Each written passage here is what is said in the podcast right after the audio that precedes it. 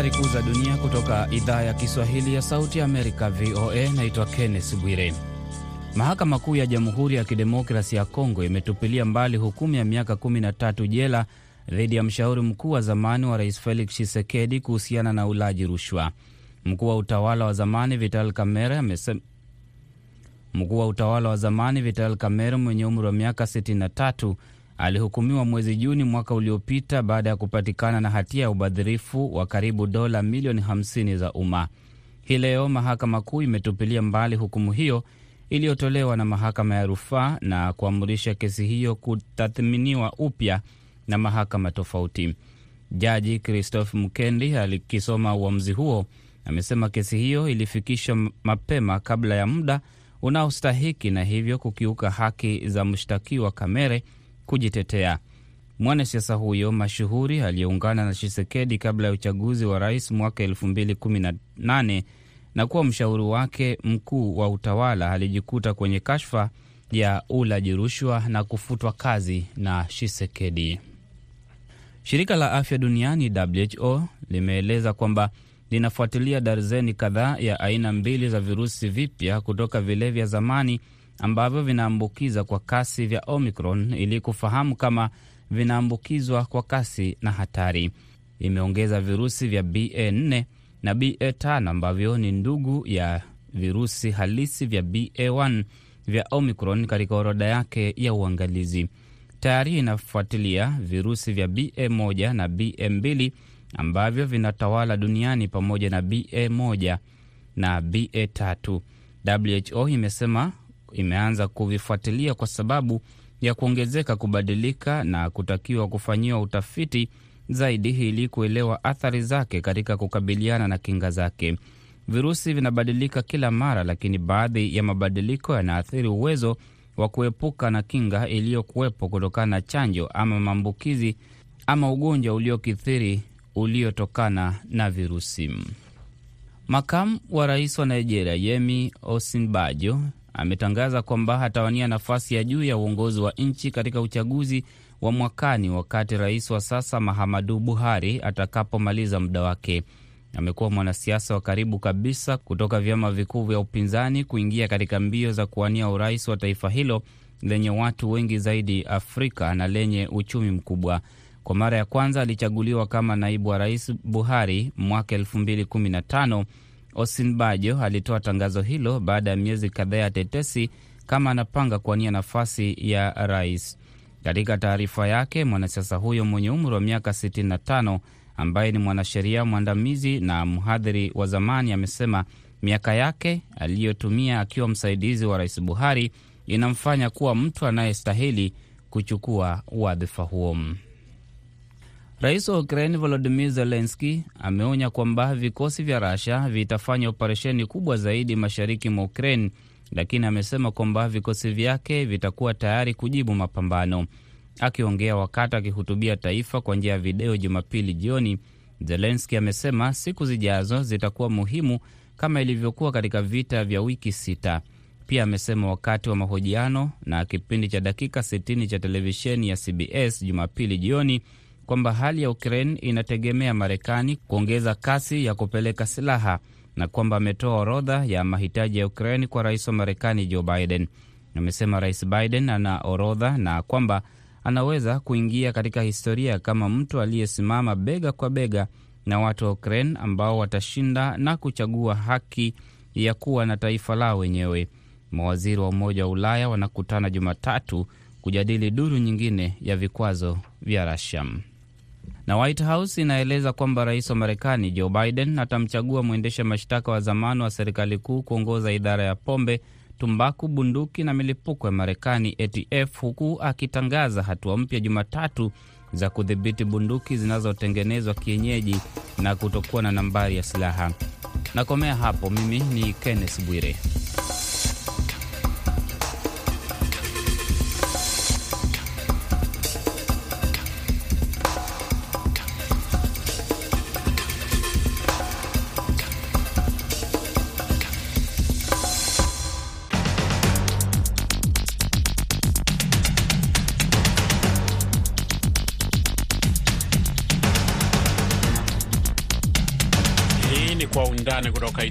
Kiswahili ya Sauti ya Amerika, moja kwa moja kutoka hapa jiji kuu la Marekani, Washington DC, kipindi ambacho daima huangazia ripoti zinazogonga vichwa vya habari. Tunapekua pekua, tunachimbua na kukupa maelezo ya kina zaidi kuliko ilivyo kawaida. Msikilizaji, katika sehemu ya kwanza ya kipindi hiki tutaangazia waasi wa kundi la M23 kutangaza kuondoka kwenye vijiji vilivyokuwa vimetekwa mashariki mwa Jamhuri ya Kidemokrasia ya Kongo, pamoja na mahojiano ya moja kwa moja na msemaji wa waasi hao. Sisi wapiganaji wa M23 inabidi tulikuwa ndani ya FRDC, turudi tena kati ya FRDC. Katika sehemu ya pili tutakwenda mpaka Tanzania ambapo wabunge wameikataa ripoti ya uchunguzi wa uchafuzi wa mto Mara wakisema ni aibu na fedheha kwa taifa. Ni kwa undani. Mimi ni BMJ Mridhi.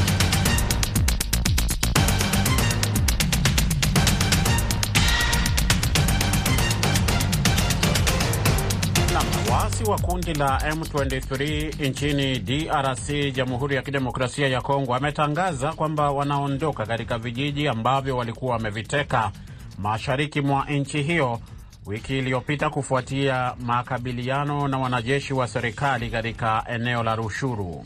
Mapigano kati ya waasi na wanajeshi yalipamba moto Jumatano baada ya siku kadhaa za utulivu, na waasi wa vuguvugu hilo la M23 wakidhibiti vijiji kadhaa katika eneo hilo la Rushuru katika jimbo la Kivu Kaskazini, kwa mujibu wa vyanzo mbalimbali vya habari, habari ambazo pia zimethibitishwa na mwandishi wetu kule mashariki mwa DRC Osto Malivika.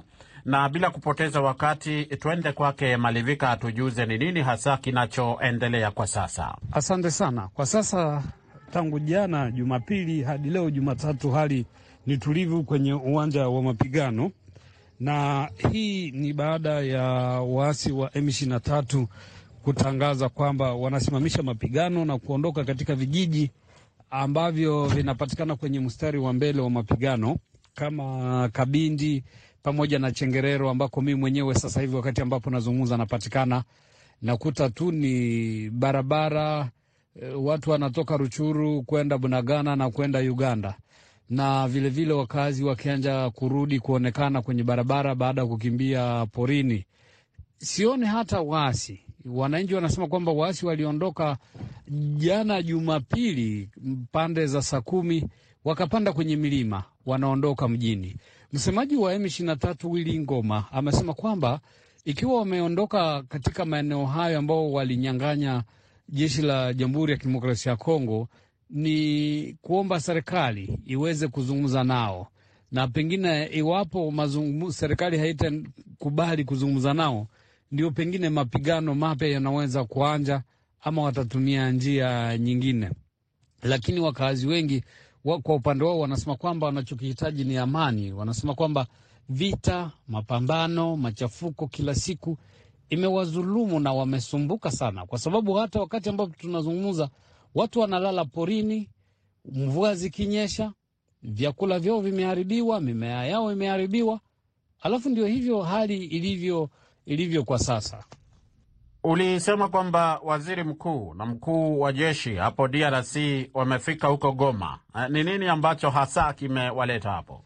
Waziri mkuu wa Jamhuri ya Kidemokrasia ya Kongo Sama Lokonde akisindikizwa ama kuandamana na mkuu wa jeshi la Jamhuri ya Kidemokrasia ya Kongo Jenerali Mbala kwa sasa wamefika Goma, Kivu Kaskazini, pamoja na ujumbe mkubwa, mawaziri na wabunge ambao wanasema kwamba wanakuja kutathmini hali kwa jumla ya kiusalama na kutazama mbinu gani wanaweza kutumia kwa ajili ya usalama, lakini haijulikane wapo pengine watakutana kwa kisiri na, wa, na wajumbe wa M23 ama watu wanaokuwa karibu na watu wa M23. Hiyo haijulikane, lakini mtazamo wa wananchi wengi na mashirika ya kiraia wanasema kwamba hawataki masuala ya mazungumzo, hawataki mazungumzo, serikali kuzungumza na M23. Wanasema kwa sababu kuna makundi mengi mashariki mwa Kongo, yale ya wapiganaji maimai ya wazalendo.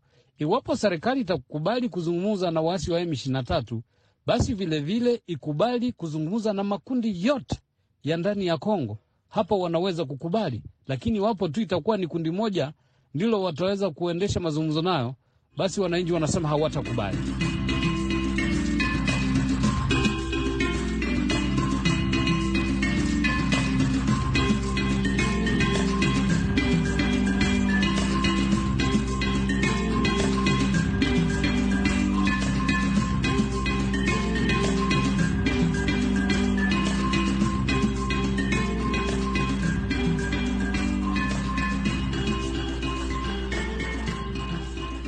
Kupata kujua mengi zaidi, pia tumezungumza na Meja Willy Ngoma. Huyu ni msemaji wa waasi wa M23, ambapo hapa anaanza kumweleza mwenzangu Kenneth Bwire ni kwa nini bado wanaendelea na mapigano hayo.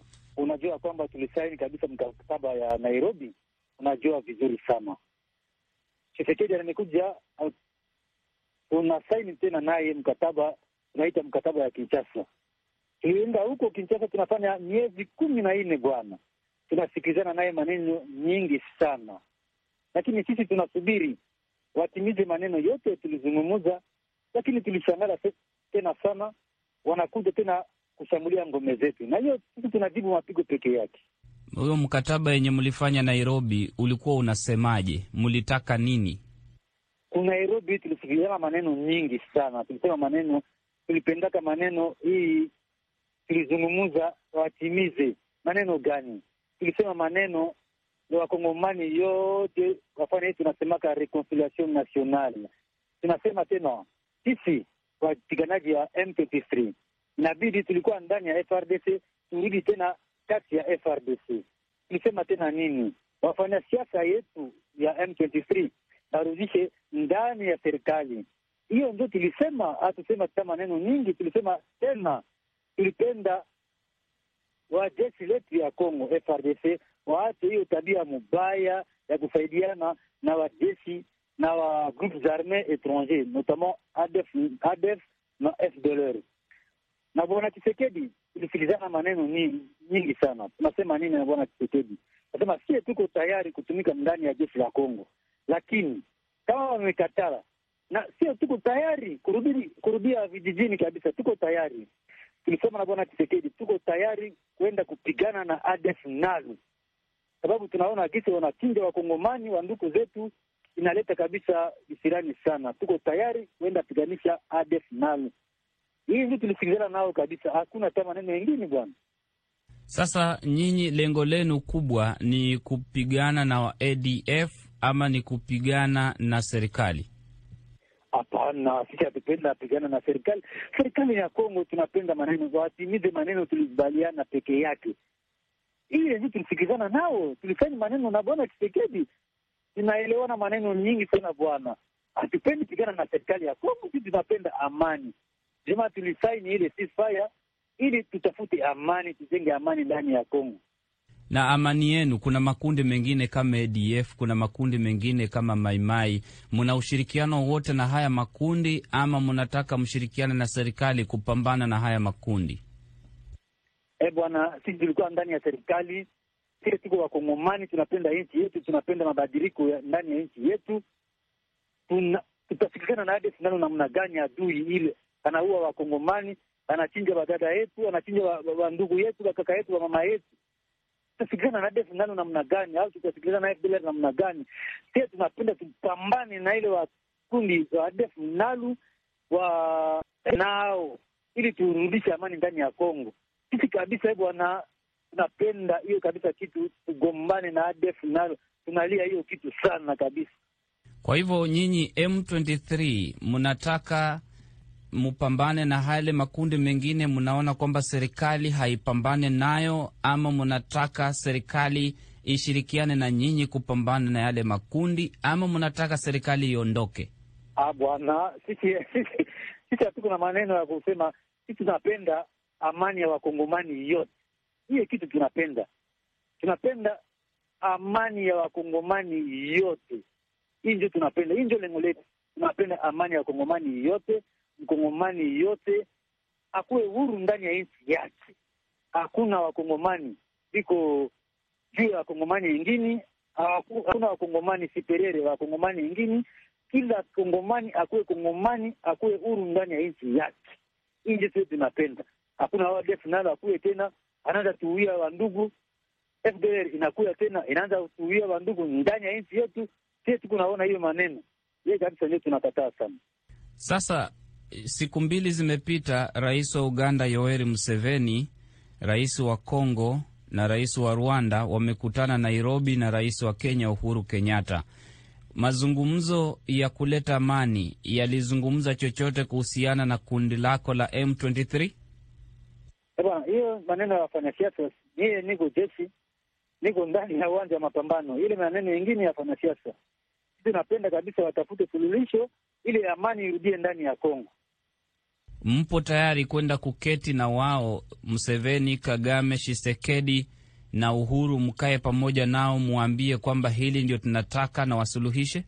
Bwana, sie tuko tayari kutafuta amani ndani ya nchi yetu. Sio tunapenda amani peke yake, sio tunapenda amani bwana. Ona, tangu tulisaini mkataba ya Nairobi mpaka leo wanasema tusubiri, tunasubiri, lakini wanakuja tena kushambulia ngome zetu. E bwana, na sie unaona maneno hii kunapita, sie hatuko naelewa kabisa vizuri sana. Sie tunategemea government ya Congo itimize maneno yote ili tuta, tutafute amani juu ya kongomani yote, kongomani yote akuwe huru ndani ya Kongo. Hivi tunapenda ndani ya suluhisho ikuwe ya amani ndani ya Kongo bwana. Mnasaidiwa na wanajeshi wa Rwanda? E bwana, Wanyarwanda watatusaidia namna gani? Namna gani na kitu gani? Ni FRDC ndio inasaidiwa na F, na FDLR, Banyarwanda FDLR. Sisi hatuna hata mtu mmoja anatusaidia, hata na kitu chochote hakuna, hata mtu mmoja anatusaidia, hakuna bwana. Sie nguvu zetu ndio zitatuokoa peke yake. Nani kamanda wenu? General Sultan Makenga. Na wenzenu walipotoka Uganda, mahali mlikuwa katika kambi, mkirudi Jamhuri ya Kidemokrasi ya Kongo, mlikuwa mmeahidiwa kila kitu na mkakubali kurudi na mkaacha hili kundi. Inakuwaje ghafla tena mnarudi mara moja na kufanya wale watu ambao mnapigania, watu wa Kongo, wana vijiji wanakimbia na kuteseka na kuhangaika, wakati mnasema mnawalinda, mnataka amani? Mimi mi nasema na wewe, nilikuwa ndani ya Uganda ya kambi wanasema Yanga Training School na district ya Ibanda. Sisi tulikuwa hapo, tulikaa vizuri sana, tulikuwa kaa pamoja na jeshi ya Uganda UPDF, wanajua discipline yetu kabisa ya M23. Wakati tulisubiri mkataba ya Nairobi watimize maneno yote tuliongea, hakuna. Jemedari yetu Makenga Sultan amua ku, kuondoka kurudi nchini, na hiyo sisi wote tulimfuata. Mimi ambayo mi nasemea na wewe leo, Meja Willy Ngoma, nilikuwa mi nafungiwa vibaya na serikali ya Uganda EPDF, wanifunga na prison ya Mbarara sababu mi nakamata wajeshi, tunataka pata General Sultan Makenga. Niliteswa vibaya sana hadi ambasada ya Congo ki Uganda na general yetu ya Congo wanaita Prosper Nabiola walikuja ndani ya prison kunitosha na wajeshi langu ili nirudi tena Bianga Training School. Sisi tunapenda amani. Wakati tulikuya Kongo tulifanya miaka tano huko juu milimani, bwana, juu ya kungoja peke yake hakuna hata siku moja tulienda shambulia ngome ya FRDC. Ni lakini ni hao ndio wanakuya chokoza ngome yetu, na hiyo sie tunajibu mapigo peke yake. Sie tunapenda amani, amani kuwe juu ya raia yetu. Hakuna siku hata moja tulifanya kitu yoyote ambao inachokoza raia yetu, hakuna hata siku moja, au tulimnyang'anya kitu au tulimfanya kitu mbaya, tulimuua. Hakuna hata siku moja sie tuwezi uwa raia hakuna hata siku moja. Ni sauti ya Meja Willy Ngoma akizungumza na mwenzangu Kenneth Bwire moja kwa moja kwa njia ya simu e, kutoka eneo la tukio katika mashariki mwa DRC. Nimshukuru sana Kenneth Bwire kwa mahojiano hayo, na hapa, msikilizaji, tunafika mwisho wa sehemu ya kwanza ya kipindi Kwa Undani kutoka hapa Washington, lakini usiondoke, kwa sababu nitarejea hivi punde na sehemu ya pili.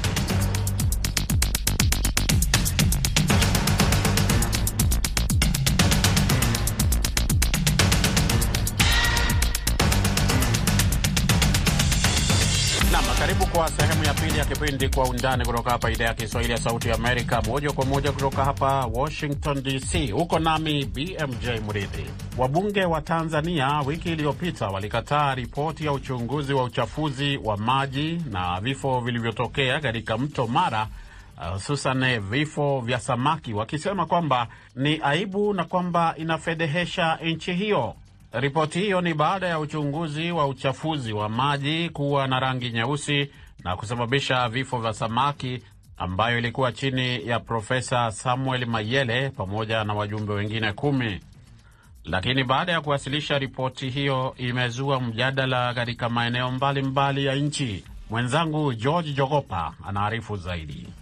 Kumekuwa na hali ya sintofahamu inaendelea kuwazunguka wakazi waishio kando kando ya mto Mara ulioko Msoma kufuatia visa vya kuwepo kwa samaki wanaokufa wakati chanzo juu ya mkasa huo kikiendelea kuwa kitendawili, ingawa serikali imejaribu kutoa majawabu ambayo hata hivyo yanaonekana kukoroga zaidi mambo. Idadi ya samaki isiyojulikana kwa idadi wamekuwa wakifa na kwamba mazingira ya vifo vyao hivyo si tu yanaotia hofu wakazi wanaotegemea mto huo, lakini pia hali hiyo inakosa majawabu ya moja kwa moja.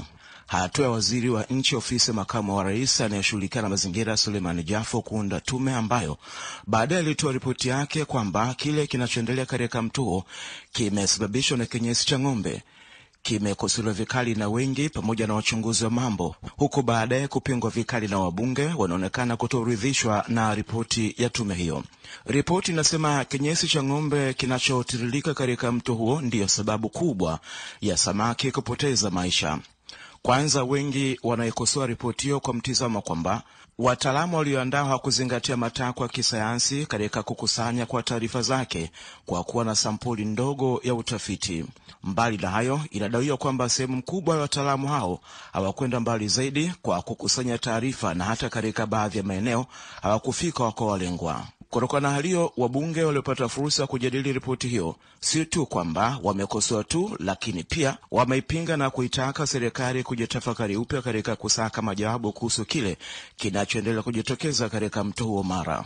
Moja ya changamoto ni taarifa zilizokuja ni kwamba wakila wale samaki wanadhurika, wanaharisha, wanaokwenda kuoga wanawashwa.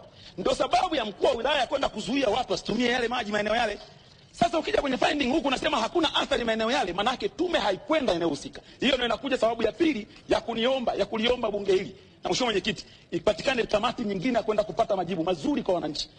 Katika tume ambayo mimi naamini inahitaji kuchunguzwa na imetuletea ripoti ambayo nafikiri hata kwa wasomi wa nchi hii inatuletea walakini kuhusu utaalamu wetu na elimu yetu na viwango vyake, kwa sababu tume hii imejaa wasomi lakini inazungumza vitu ambavyo hata mtoto mdogo hawezi kuvikubali.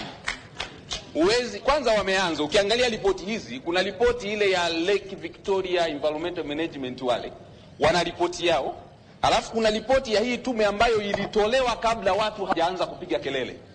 Walitupa lita za mikojo, lita za vinyesi na mambo ambayo unafikiri, sijui walifikiri Watanzania akili hatutoshi, sijui vipi Leo wamesikia kelele nyingi, wameitwa hapa bungeni, wamekuja na ripoti ya tatu. Vinyesi vimepunguzwa, yamekuja magugu maji. Mheshimiwa Mwenyekiti, hapa tuna jambo linalohusu maisha ya watu. Hili e, jambo linazungumza maisha ya watu wetu, linazungumza watu wa kanda ya Ziwa na watu wote ambao wanatumia samaki kutoka Ziwa Victoria na Mto Mara. Kwa Profesa na Mheshimiwa Waziri, nakuheshimu sana. Hii tume hii mmetoa ripoti mkawambia mwanzoni kwamba kuna mikojo mkataja na kiwango. Tumeenda kwenye takwimu kwamba ukiwa na ng'ombe ambayo ana uzito kilo eh, kilo mia tano hivi ukimweka kwa siku moja hapo kilomita kilo kilo ishirini na tano za, za kinyesi. Sasa hawa ambao huko nyuma tulikuwa na ng'ombe wengi, leo hawa wameongezeka wapi? Na mwenyekiti Profesa anatuambia kwamba ng'ombe mia tatu wametoka mikoa ya jirani. Kwa namna mali ilivyo, ng'ombe hawezi kutoka Kenya ng'ombe huwezi kuwasafisha roho kutoka Simiyu ukaleta pale Mara, Mto Mara, haiwezekani. Hivi vitu ambavyo kwa vimelezi maswali mengi sana. Kwa hiyo tunaomba mheshimiwa mwenyekiti, ili alipo ya mwanzo ya mikojo na vinyesi vya ng'ombe iwe clear hapa, iwe clear hapa vizuri sana. Na mimi nilikuwa nafuatilia nione takwimu formula iliyotumika. Hatua sio maprofesa, lakini ni chemist, nimesoma science, pia ni mwalimu wa chemistry, najua Duru za habari kutoka mkoani Mara zinasema wananchi katika eneo hilo bado wako katika bumbuazi kubwa kutokana na hayo yanayoendelea kushuhudiwa katika mto huo ambao ni tegemeo kubwa katika shughuli mbalimbali ikiwemo zile shughuli zinazohusiana na uvuvi. Mara ni mkoa unaozungukwa pia na ziwa Victoria ambalo halijawahi kukumbwa na matukio kama hayo, licha kwamba mkoa huo umezungukwa na matukio kama yale yanayohusisha ufugaji kama vile mikoa ya Mwanza ambako shughuli za ufugaji ni kubwa kabisa. Lakini utafiti mmoja uliofanyika kabla ya utafiti huo unaopigiwa kelele na wengi unabainisha hoja kadhaa zikiwemo zile zinazoelezea ubora maji katika mto huo Mara. Utafiti huo uliofanywa na wataalamu wa bonde la ziwa Victoria unasema maji katika mto huo yameingiliwa. Kwa mujibu wa Renatus Nshimbo ambaye ni mkurugenzi wa bodi ya maji ya mto ziwa Victoria, anasema wataalamu wamebaini mengi katika utafiti wao huo. Bodi inapenda kutoa taarifa ya awali kwa umma baada ya uchunguzi wa kimaabara ambapo umeonyesha mambo yafuatayo. Jambo la kwanza ambalo tumeona kutokana na uchunguzi wa ubora wa maji ni kuwepo kwa kiwango kikubwa cha mafuta oil and gas, oil and grease kuliko kiwango kinachokubalika kwa mujibu wa viwango vya ubora wa maji Tanzania ambazo tunaziita kwa kifupi TZS 2068 2017. Lakini kitu cha pili ambacho tuliona kwenye maji hayo ni kwamba kukosekana kwa hewa ya oksijeni kwenye maji DO kuliko kiwango kinachokubalika kwa mujibu wa viwango vya ubora wa maji Tanzania. Kwa hiyo ufafanuzi wa, wa majibu haya ya kimaabara ni kwamba kiwango kikubwa cha mafuta kwenye maji ndicho kilichosababisha kuisha kwa hewa ya oksijeni kwenye maji na kuathiri viumbe hai ikiwemo ni pamoja na samaki. Aidha, kuhusu rangi ya maji, uchunguzi wa kimaabara unaendelea ili kubaini kilichosababisha maji haya kuwa meusi.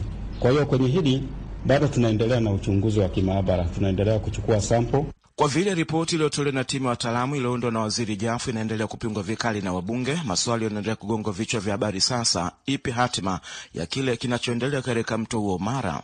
Mto huu ni tegemezi kubwa kwa wakazi wa mkoa huu wa Mara wanaotumia katika shughuli mbalimbali, lakini waziri Jafu anasema serikali haitaki kuwatupa mkono wakazi wanaotegemea mto huu, na kwa maana hiyo anaeleza kwamba inaendelea kukuna kichwa ili kupata suluhisho la kudumu kuhusu kile kinachojili katika eneo hilo.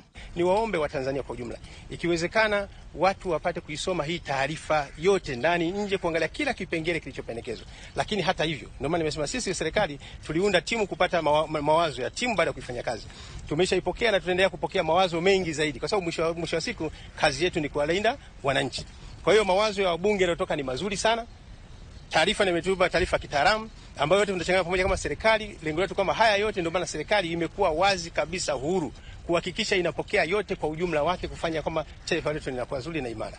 Ni hatima liswala kuendelea kulinda wananchi, na mimi naamini kwa jukumu la serikali yetu imejipanga kuhakikisha kwamba wananchi wa mkoa wa Mara, wananchi wa Tanzania wote na maeneo mbalimbali wanaendelea kulindwa, na waamini kwamba serikali ya Mama Samia Suluhu Hassan kama ilivyofanya uharaka kukimbilia kule Mara, itaendelea kufanya hivyo hivyo katika maeneo yote kuhakikisha mwisho wa siku Watanzania wote wanabaki kuwa salama. Ingawa kumekuwa na hali ya mashaka kutoka kwa mashirika ya kiraia yanayohisi kwamba pengine uchafuzi wa mazingira unaofanywa na baadhi ya makampuni yanayoendesha shughuli zake katika maeneo ya jirani kabisa na mto huu Mara. Hata hivyo, kuwepo kwa tume zaidi kwa ajili ya kufanya uchunguzi kunaweza kusaidia kupata mwanga halisi kuhusu kile kinachoendelea katika mto Mara na sababu ya hayo yote yanayojitokeza. Wakazi wa maeneo hayo wanasema kwamba wamekuwa wakiishi na mto kwa miaka nenda rudi, lakini kile kinachoshuhudiwa sasa hakijawahi kutokea katika maisha yao. Mpaka hapo kwa undani haina la ziada, ambayo kwa leo ilijaribu kumulika sokomoko la mto Mara. Mpaka wakati mwingine na mara nyingine, mimi ni George Njogopa. Kwa heri ya kuonana. Asante sana George Jogopa kwa ripoti hiyo. Msikilizaji, tunafika mwisho wa sehemu ya pili, na hivyo basi kipindi chote hiki cha Kwa Undani, kwa niaba ya wote waliokifanikisha, msimamizi Meri Mgawe, mwelekezi Aida Isa, mimi naitwa BMJ Mridhi. Tuonane hapo kesho majaliwa.